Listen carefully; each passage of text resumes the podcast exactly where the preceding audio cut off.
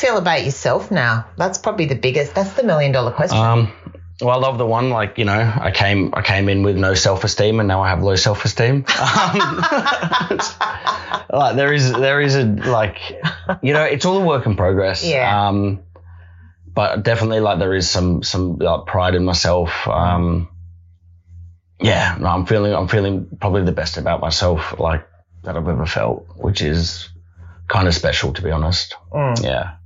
That's Matt. It's been one month since he left the buttery and his recovery is on track. He's almost ready to go home, as the song says, to her door.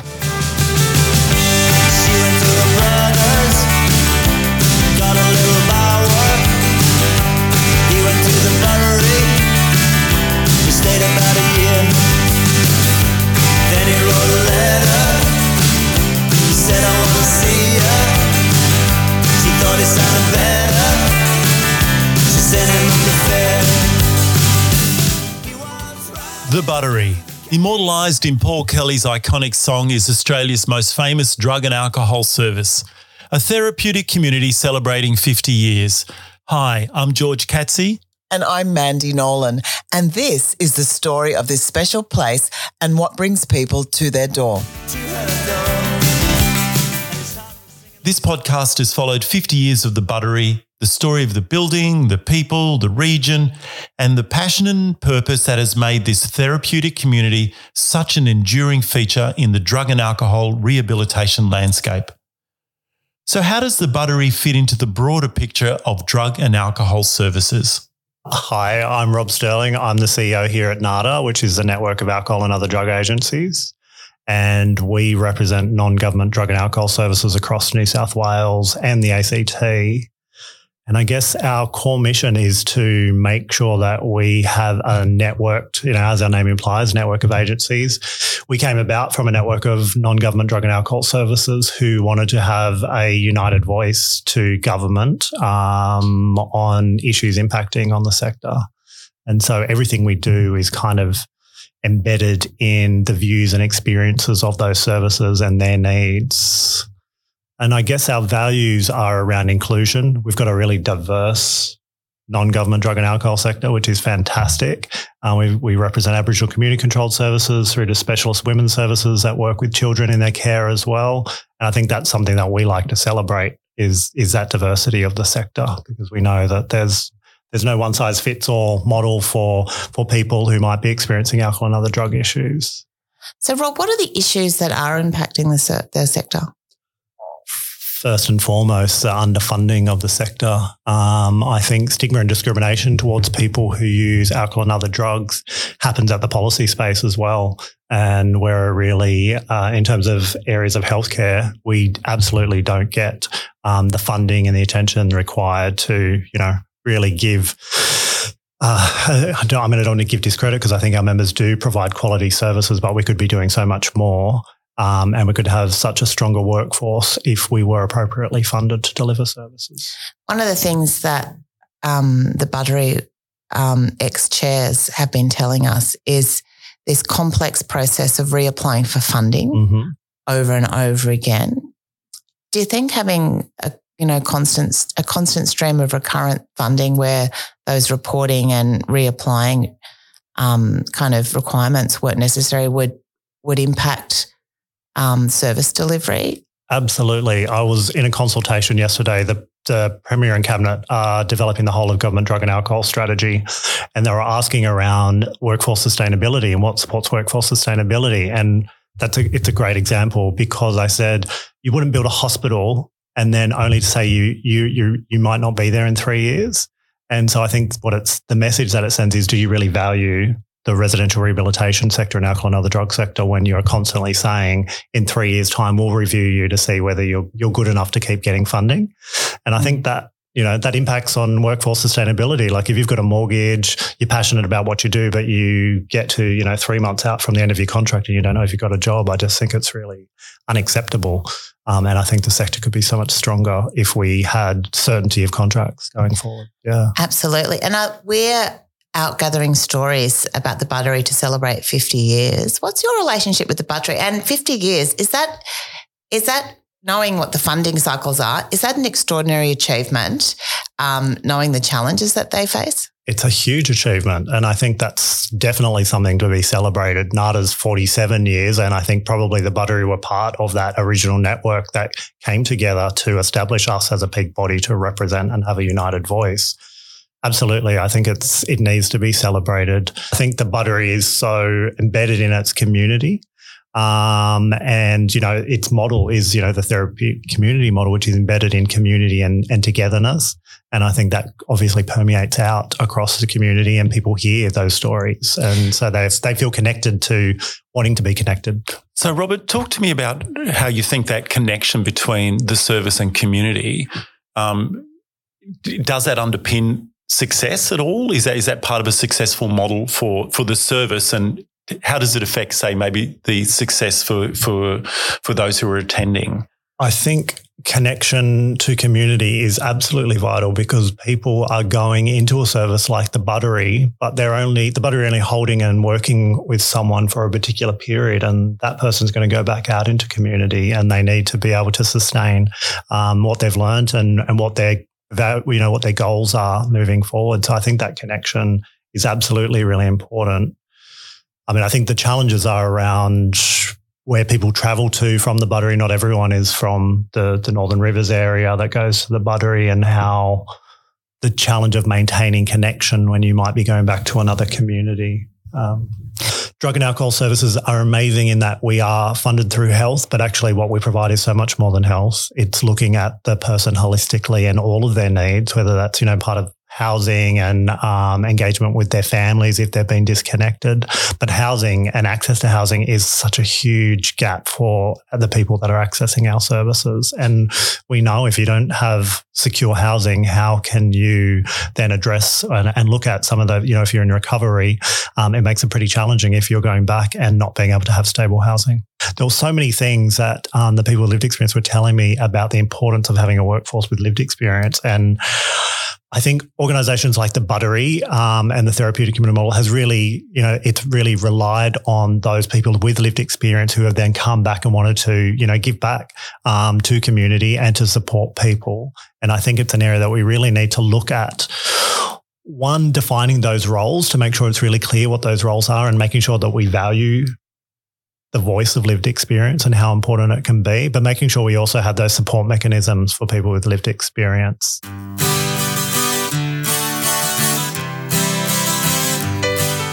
After sharing the history of the Buttery in this final episode, we look at what's happening for the Buttery now.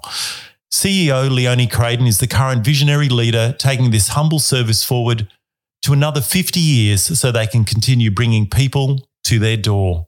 I started at the Buttery October 2018 and I've had a long history and experience with the Buttery as I'd been the CEO of mental health services, disability, other drug and alcohol programs and homeless programs. So had a long connection and partnership with the Buttery, admired them from afar. I knew Barry Evans very well and I particularly uh, admired his style of leadership and felt that he was a mentor to me when I was an emerging CEO. So tell me how you describe your style of leadership.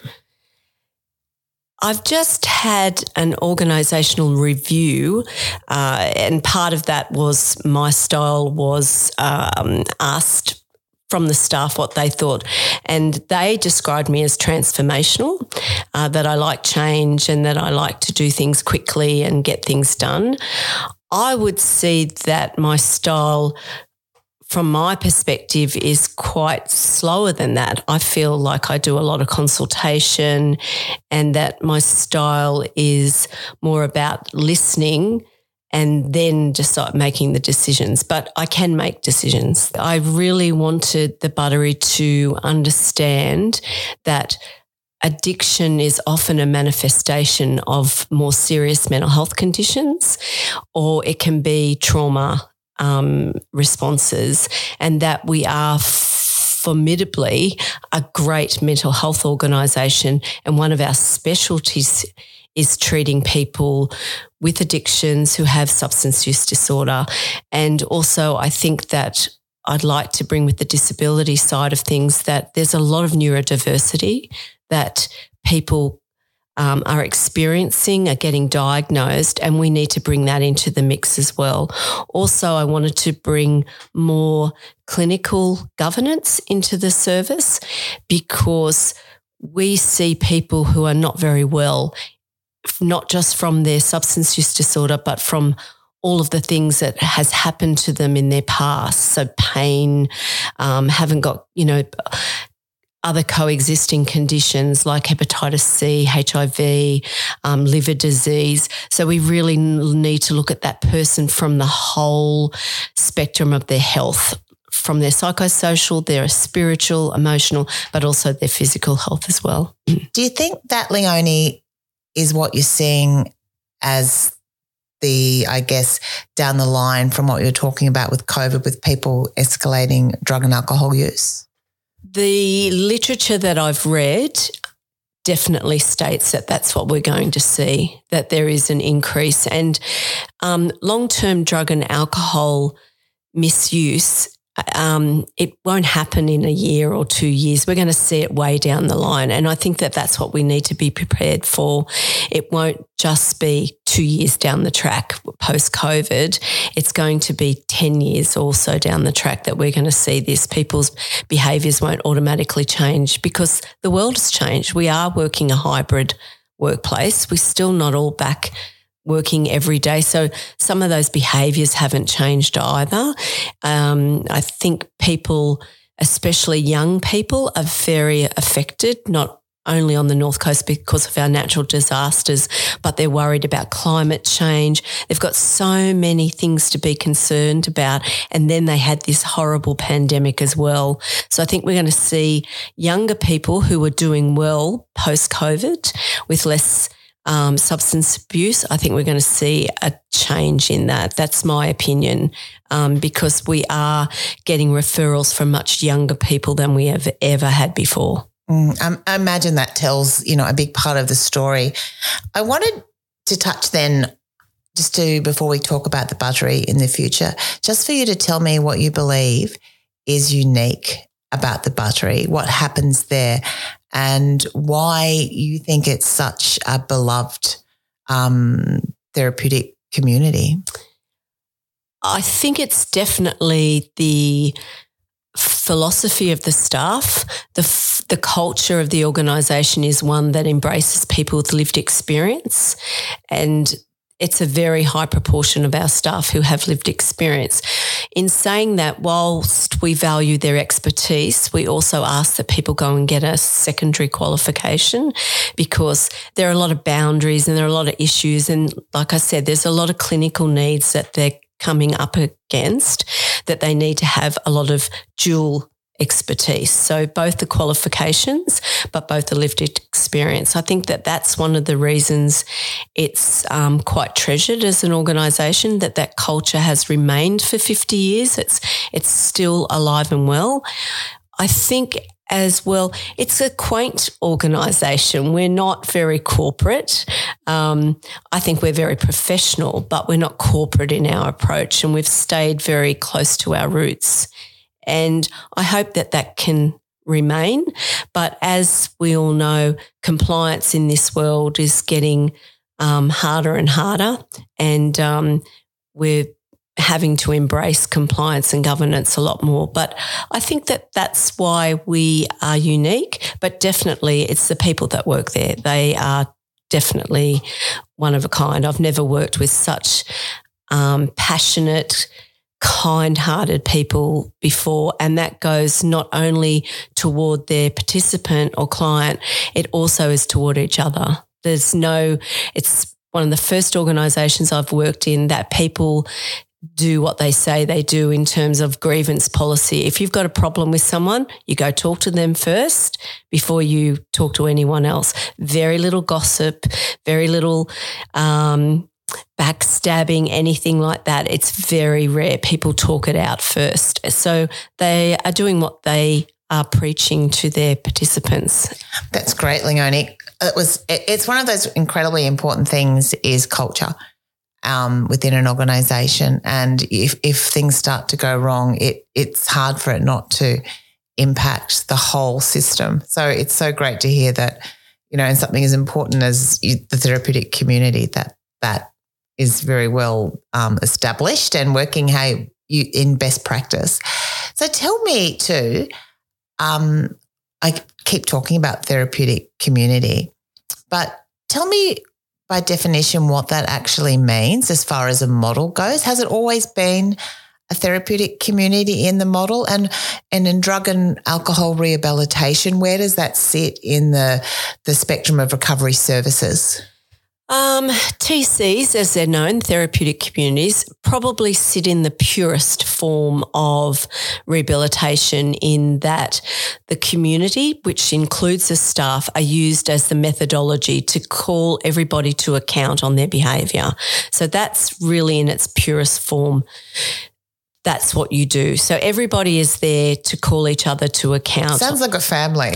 It is like a family. I liken it often to a family. Um, and you do have that system that um, people that have been in the program longer uh, buddy, mentor, and assist those that are newer to the program. So it is that model. It's like the older um, or the elder in the program uh, reaches out to the younger people in the program. So that's very much uh, that model. It's also that decisions are made as a community, not by the staff. And um, so it's a community staff led model. So that's what's very different. I think we'd like to stay as pure as we can. Um, we're also very pure as a TC on the abstinence model. So we don't work on a harm minimisation model at the residential program. In all of our other outreach programs, which are about 85% of our other programs are community outreach, it is harm minimisation.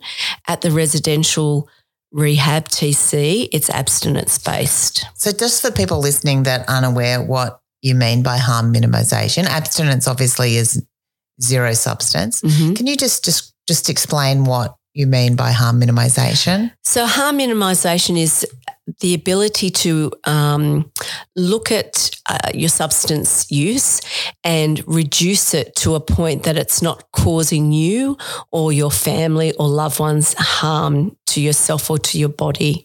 So, there's many ways of doing that. It can, can be through controlled drinking, having a couple of alcohol free days um, with substances of, um, you know, addiction like uh, methamphetamine, things like that. It's about trying not to inject, possibly smoke. Um, it might be about saying, okay, I'm also going to have some drug free days. Um, it's just about reducing the harm that the substance is causing you and the byproducts of that and also looking after your health as well go checking with the gp checking with um, I, I, suppose the liver clinic, seeing how your health actually is overall. Because if you get told it's really not good and you continue to use substances in the way that they're harming you, um, you really have to reflect on that too. So it's part of that. And psychoeducation is a big part of harm minimization is for people not don't often know what the effects of drug and alcohol can do on you long term and even in the short term. Um, particularly, I think alcohol, the liver is a quiet um, organ it doesn't muck up until it really mucks up. So people can be heavy drinkers or heavy drug users and they they think they're okay, but when it comes down and they get sick, they get very sick and very quickly they get sick. So that's part of people knowing that as well. So tell me too, Leonie, I what I want to know is what are the opportunities? Like where are you now? And where has the buttery grown and where would you like to see the buttery expand its um, reach or where the potential and opportunities for growth sit right now for you as that visionary CEO that sits there um, thinking about how, how do you reach into the need that you see that's projected in the upcoming years? I think there's a great need for parental support um, as a parent who has a substance use disorder. And then on the flip side is supporting uh, the child of that parent. I think there's a big gap there. Uh, for someone who has parenting or caring responsibilities to go into long term rehab is not reasonable at times. So, how can we do that better and do it in a day program way? We've got one of the first day programs available, but I'd like to see that expand. That What- we what's that one called? core the core program. It's been uh, decommissioned lately but we still will be doing day program day re- rehabilitations about six weeks. It's a 9 to 2.30 program. You can go there. The, it is about harm minimisation but i'd like to see that children of parents who are coming to the program are more involved in it as well so that they get that side. We haven't got that yet, but that would be a goal of ours. The other is to partner with more Aboriginal um, community controlled health organisations. I think we have got a great relationship with our Aboriginal and Torres Strait Islander community. About 37% of people that attend our community outreach programs are Aboriginal or Torres Strait Islander peoples, but we don't always get it right. And I'd like to see that we do that a lot better because there is um, a disproportionately high amount of um, substance use in the community that is harmful. Um, people with Aboriginal and Torres Strait Islander people are not necessarily um, use drugs and alcohol more than the non-Aboriginal population. They actually use it less, but the harms associated, um, and that's because of all the other coexisting conditions that they have, and that we know about the um, their morbidity rates and things like that, and also intergenerational trauma. I think as well, I'd like to see a few more rehabs. Um, that use both a TC model and maybe a harm min model, like abstinence, you know, zero tolerance to taking any substance with some other rehabs that we can help people come in using drugs and titrate them, which means um, decrease the amount of drugs that they're taking while they're there. I think that would be great. There aren't really enough rehabs in this area. From here to Port Macquarie, the next one down is coughs, but that's mainly for men. And the other big gap is women. There's a huge gap for women that um, that should be, and not just women, but families, family rehabs that you can, your children can be come along and live with you while you're in long term rehab. What are those challenges to get the funding um, to sustain what you're doing at the Buttery, but also grow those programs? The challenges of late, and um, we've been lucky on one hand that we had the special commission into the drug known as as ICE um, by Dan Howard, and he made some fantastic recommendations that have um, now they've just rolled out tenders for new types of funding.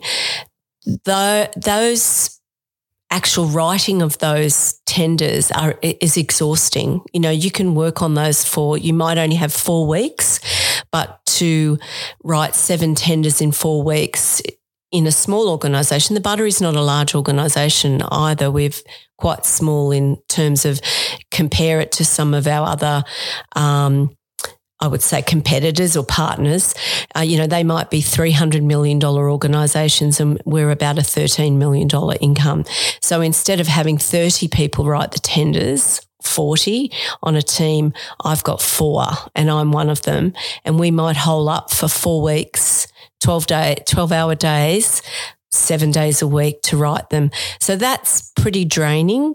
Um, and then all the angst that goes with it that you know you've got a great idea, but did you articulate that idea well on paper for some bureaucrat who has got a good intention as well, but did you write it well enough? You know, it did, are they getting the idea that you wrote? So that's a constant now.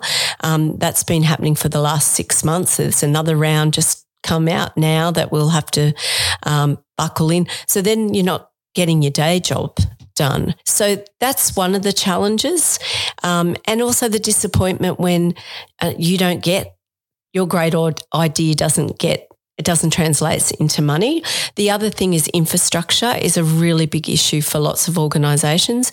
And with the Buttery being in such an old building, the rehab itself, that's a challenge because we don't get funded for infrastructure. There is a small grant coming out lately, um, but we're an old building that needs a lot of work. Um, extremely difficult to get that money to fix it up. And I don't want our participants to come into a daggy old building. They deserve more.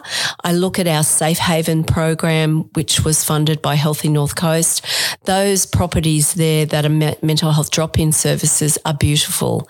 And one elderly lady said to me, and the minister, the previous minister for mental health, um, we deserve this we deserve to be in a nice place. And that's how I think about the Buttery TC and and the, the rehab centre. We people deserve to go to a nice place and it's it's it's tired. It's very tired. Are there plans to um, give it a bit of a makeover? Or? Uh, there's lots of plans. Um, yes, we've done lots of planning, and uh, but the, they were main the main infrastructure things are very expensive, and they're things like sewerage that not anyone's particularly interested. We're on town water, which I thank the Byron Shire Council for that, which was a huge um, relief for us because being on bore water only and then being on septic, it's quite complex, but it could have contaminated the site forever. So I really thank Byron Rous uh, County Council as well. And they did all that for us during just after the floods. So they worked very hard for that to happen. And I appreciate that.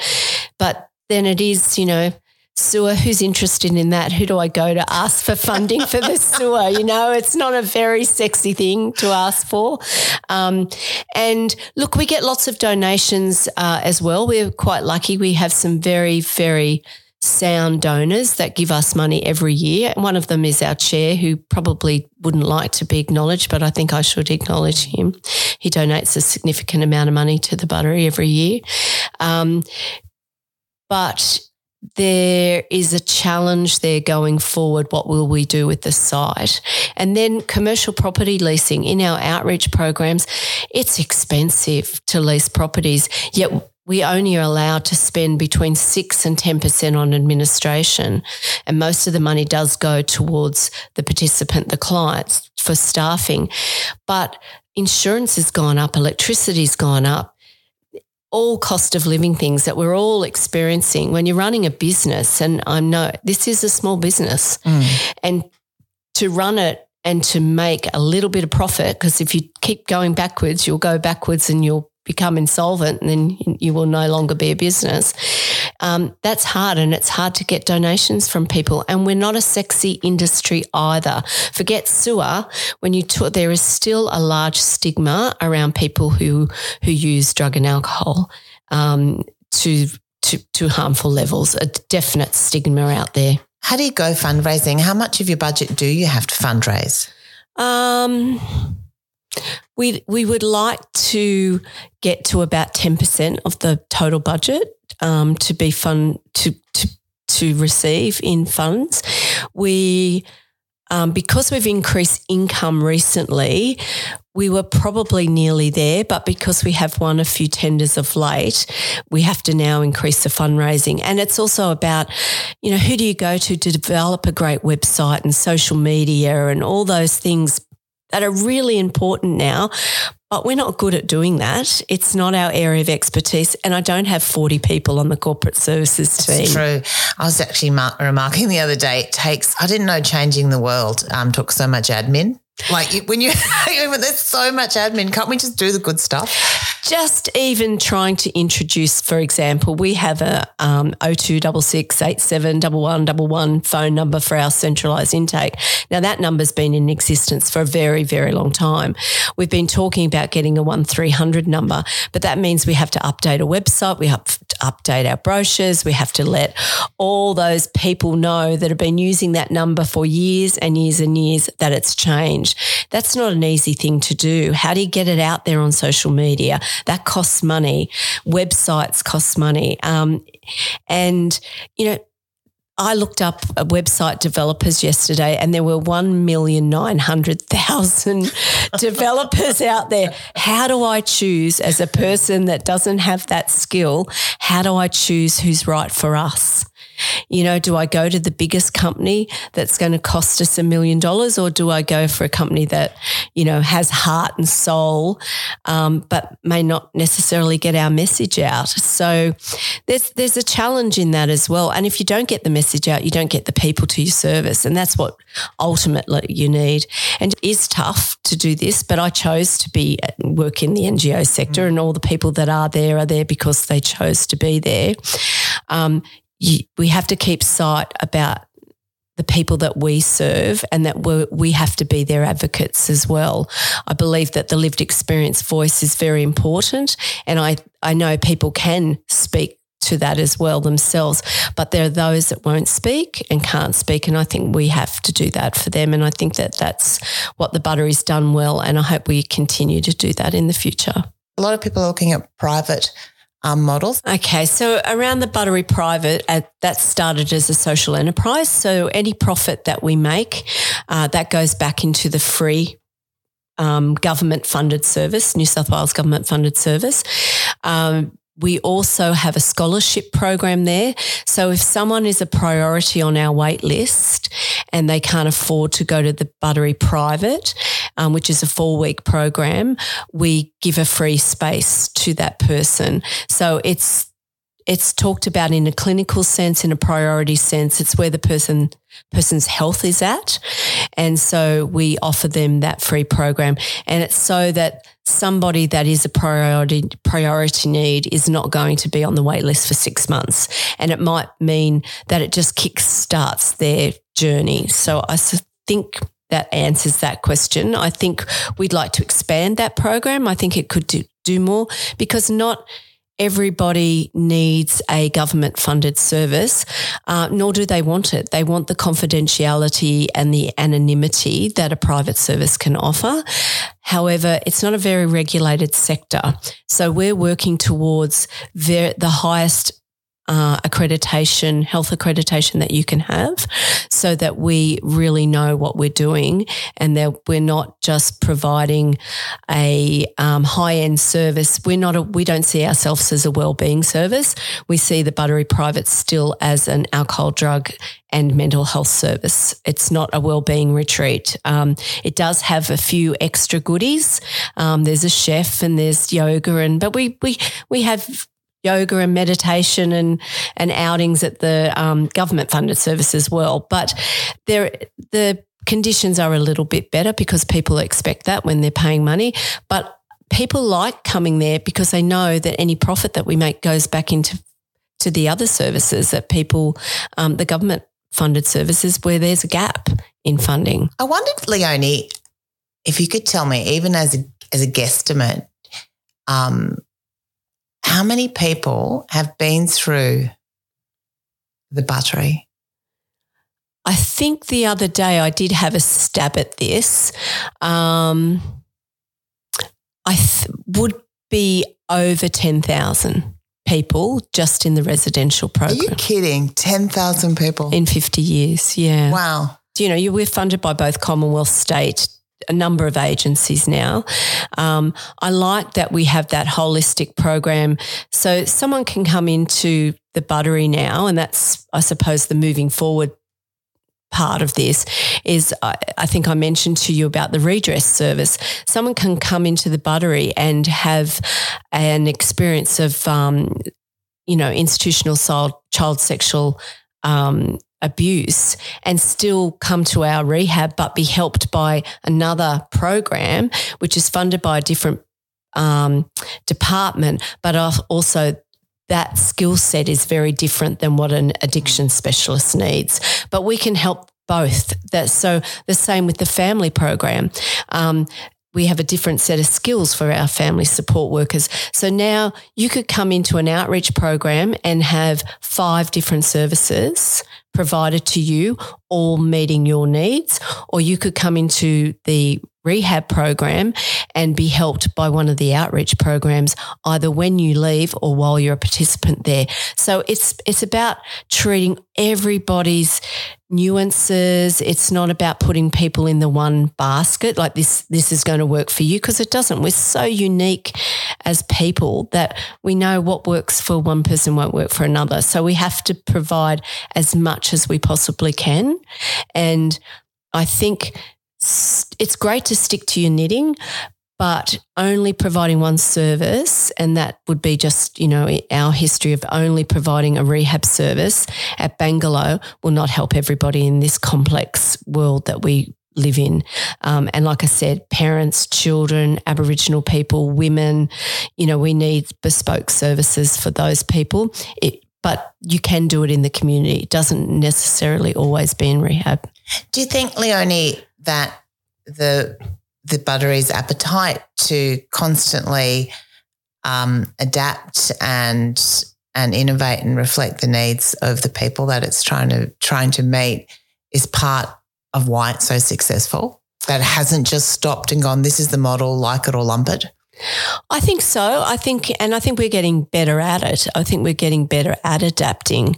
I think there was a time then the buttery did stand still. There was a moment in time that it did stand still and it saw itself only as an addiction rehabilitation specialist. And as you said, heroin was a, a you know, that was the 70s and 80s when that, that was a, such a, a need.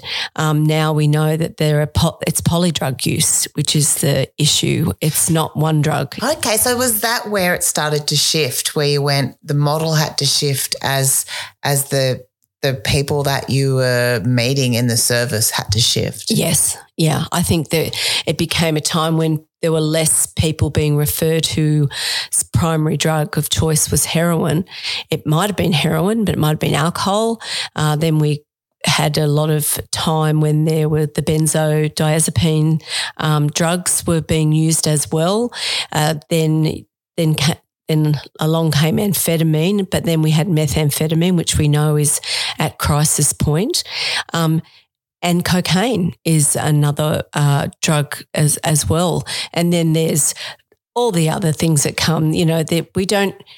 You know, there's the ecstasy, or you know, um, that that people don't tend to use one drug anymore they use a number of drugs. So they might have a choice of drug, but if they can't get that, they'll take anything. I think what the main thing that's happened for us is when we refer out, we have nowhere to refer people to for stable housing. I'm looking at the Commonwealth housing programs and they really need to look at people who have um, are in recovery because if you go to a rental property now, and we know that there's a lack of rental properties anyway, but if you do go to a rental property, and you say you've been at the buttery for eight months, you're not going to get up the top of the list. Uh, so we we are a small community housing provider, but I would like to see us grow in that area. That's a big leap for the Buttery. Uh, I have been a CEO of a community housing provider before, so I think I could do it. And I think that if we had a niche area and it was for people in recovery, I think it's a really good model.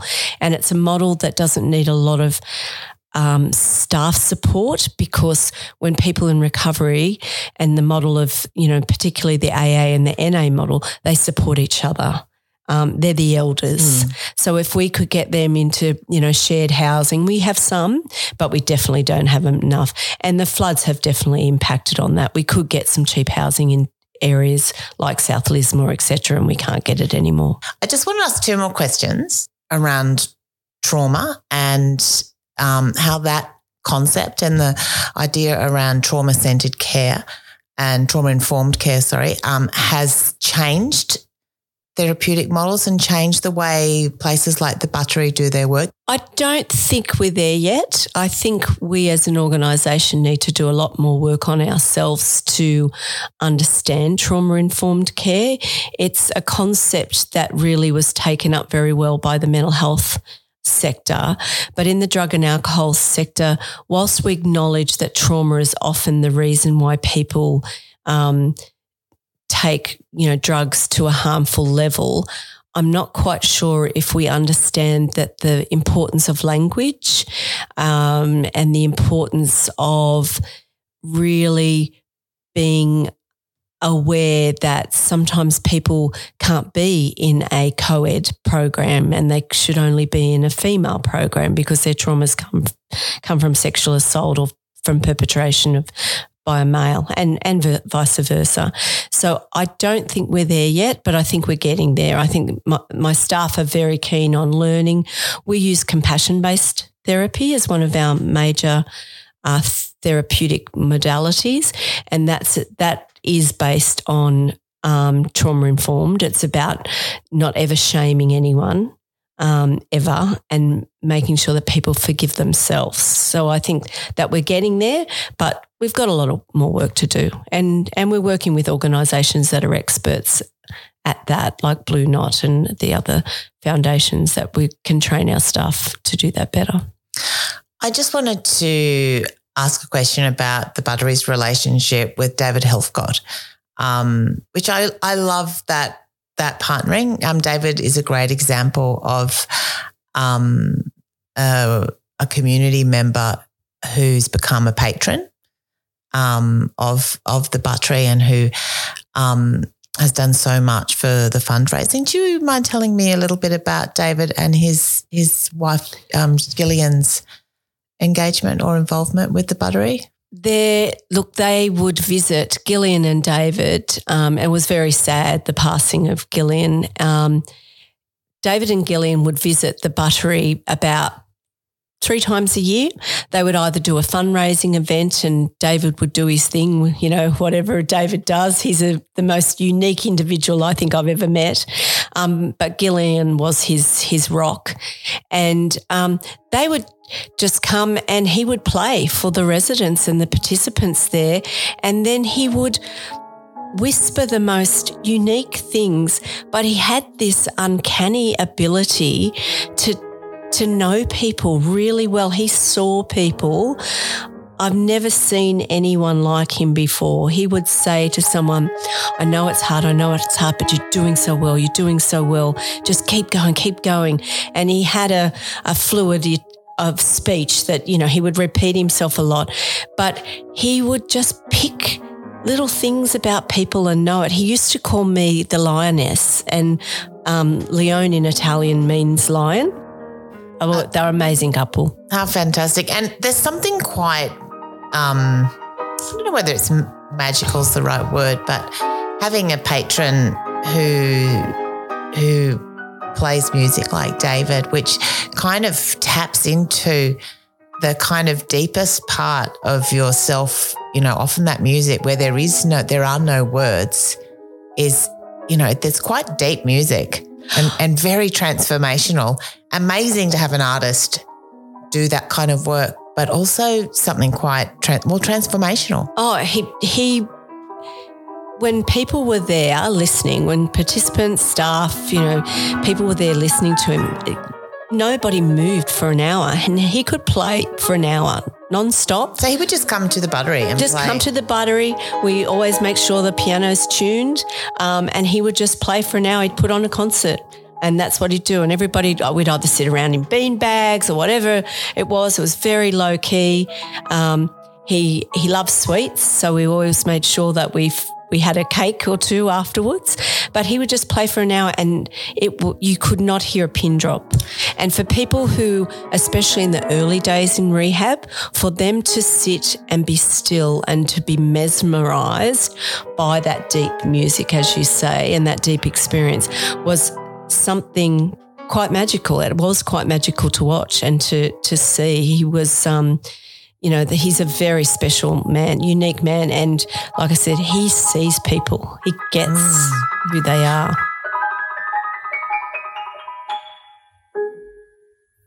What's your response to that kind of frame around um, around what recovery and and the ideas of what recovery and a recovery community is? I think the one of the best things that we have introduced is that we do psychometric testing, which is what you need to do to, I suppose, see if you have achieved an outcome by providing a service. But the other thing that we've done is more around satisfaction and how people feel about their them themselves. And we do that at on entry. And this is across all our programs, every program. We do that at one month, we do it at six, and we do it at 12.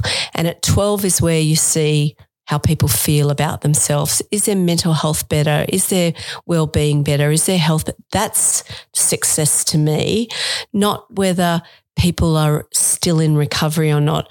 It's how they feel about themselves. I think they need to measure the success, not us. And that's what we've introduced. And I think that's much better.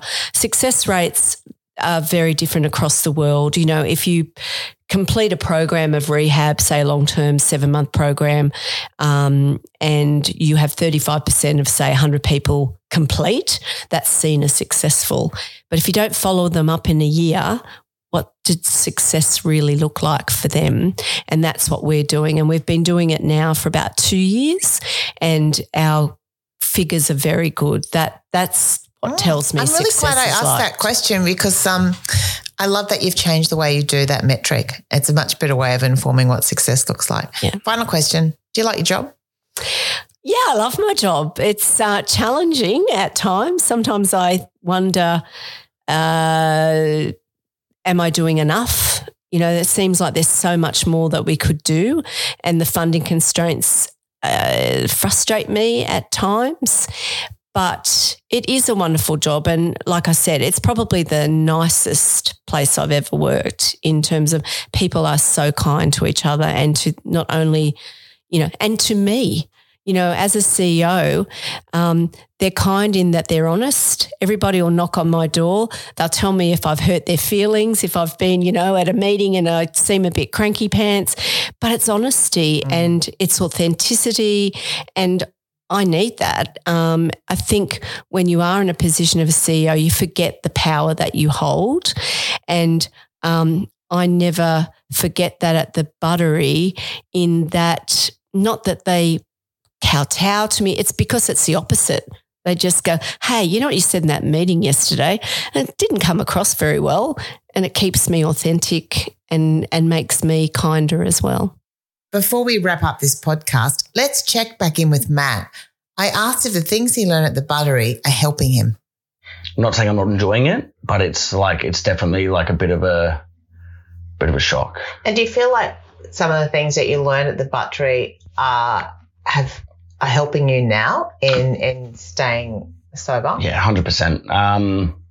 Even just really minimal things like you know emotion regulation or you know having um you know, conversations with people that like just difficult conversations. Like if someone upsets me, just being able to broach it with them rather than sitting there shitty about it and getting all passive aggressive, slamming doors or like, you know, giving people silent treatment. Like this is the most functional shared house I've ever lived in. In your life now as someone who's sober, what are the things now that you have that you didn't have before? Look, a really big one for me, like I'm, I have, um, a lot of siblings. So there's, I have seven siblings. Mm-hmm. Um, you know, Steppy's half, so like, you know, the whole lot. But, um, you know, my little brother, um, got, he went into detox basically the day I was coming, coming out of the buttery. So he's started his journey with, you know, um, recovery and just kind of the messages I've been getting from him, like, you know, how much I've inspired him to, you know, kind of start trying to clean up his act. Um, that's a, that's really fantastic. big, yeah, yeah, that's, that's, like I've always been not the problem, okay, the problem child, but um, like you know, all the stresses were about Matt. Is Matt fucked up? What's Matt doing? La la la. Um, whereas now I can kind of be, I guess, like a role model to you know, to other addicts, but also to my little brothers, which is yeah. really really important. I guess it's that me. thing. If like Matt can do it, yeah, it's fully that. Yeah, it's fully because sometimes yeah. people feel like it's just not how am I yeah. ever going to do that. It's too hard. Yeah. I guess if you had a message for the people at the Buttery, um, either the the staff or the the people there that are in the program, what would it be?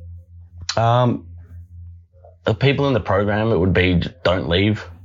Like, you know, just don't leave.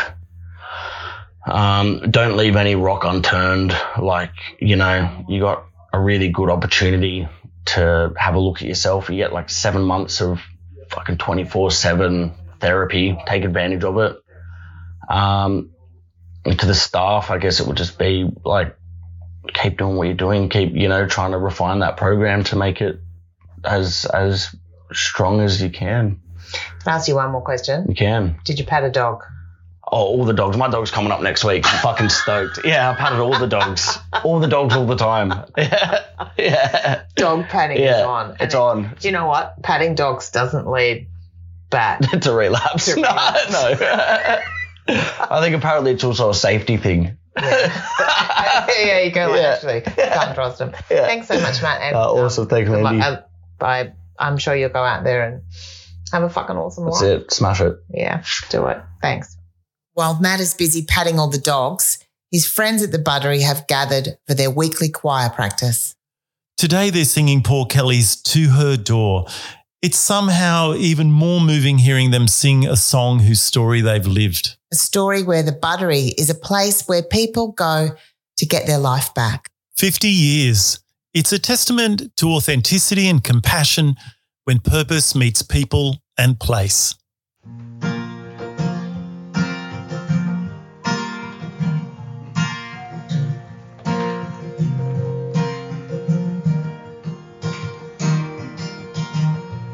They got married early, never had no money. Then when he got laid off, they really hit the skids. He started up his drinking, then they started fighting. He took it pretty badly. She took both her kids. She said, I'm not standing by to watch you slowly die. So watch me walking out the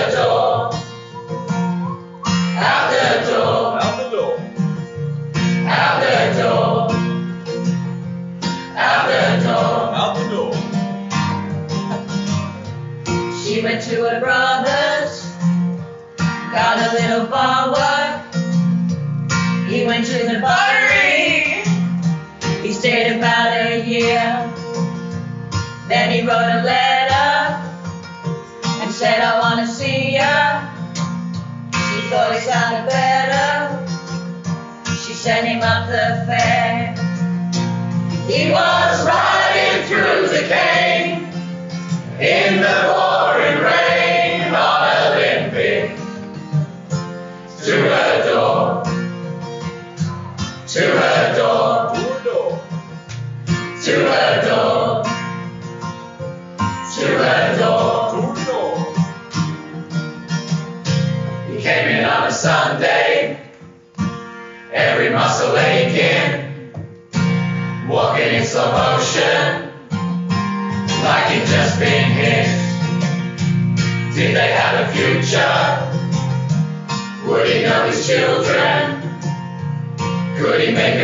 picture and get them to fit?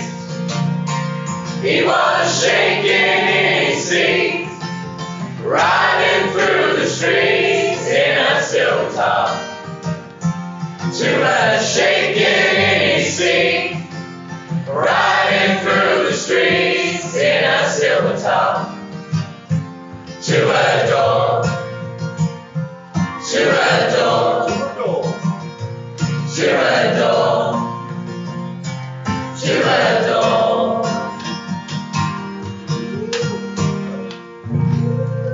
I'm Mandy Nolan. And I'm George Katsy.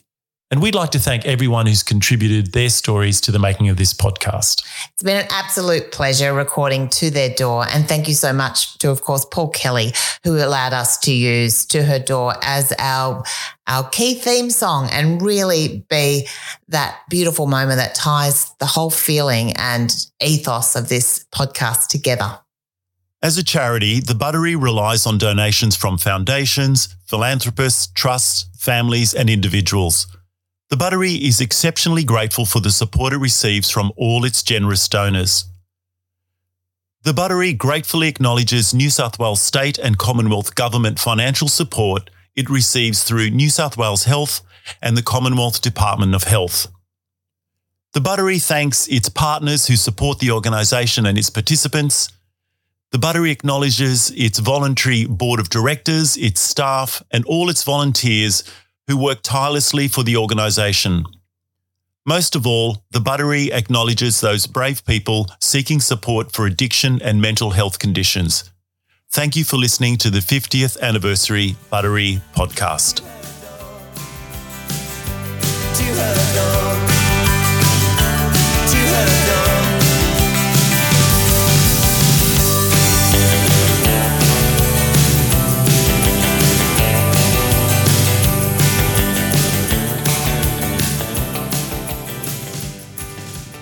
You have been listening to Mandy Nolan and George Katsy.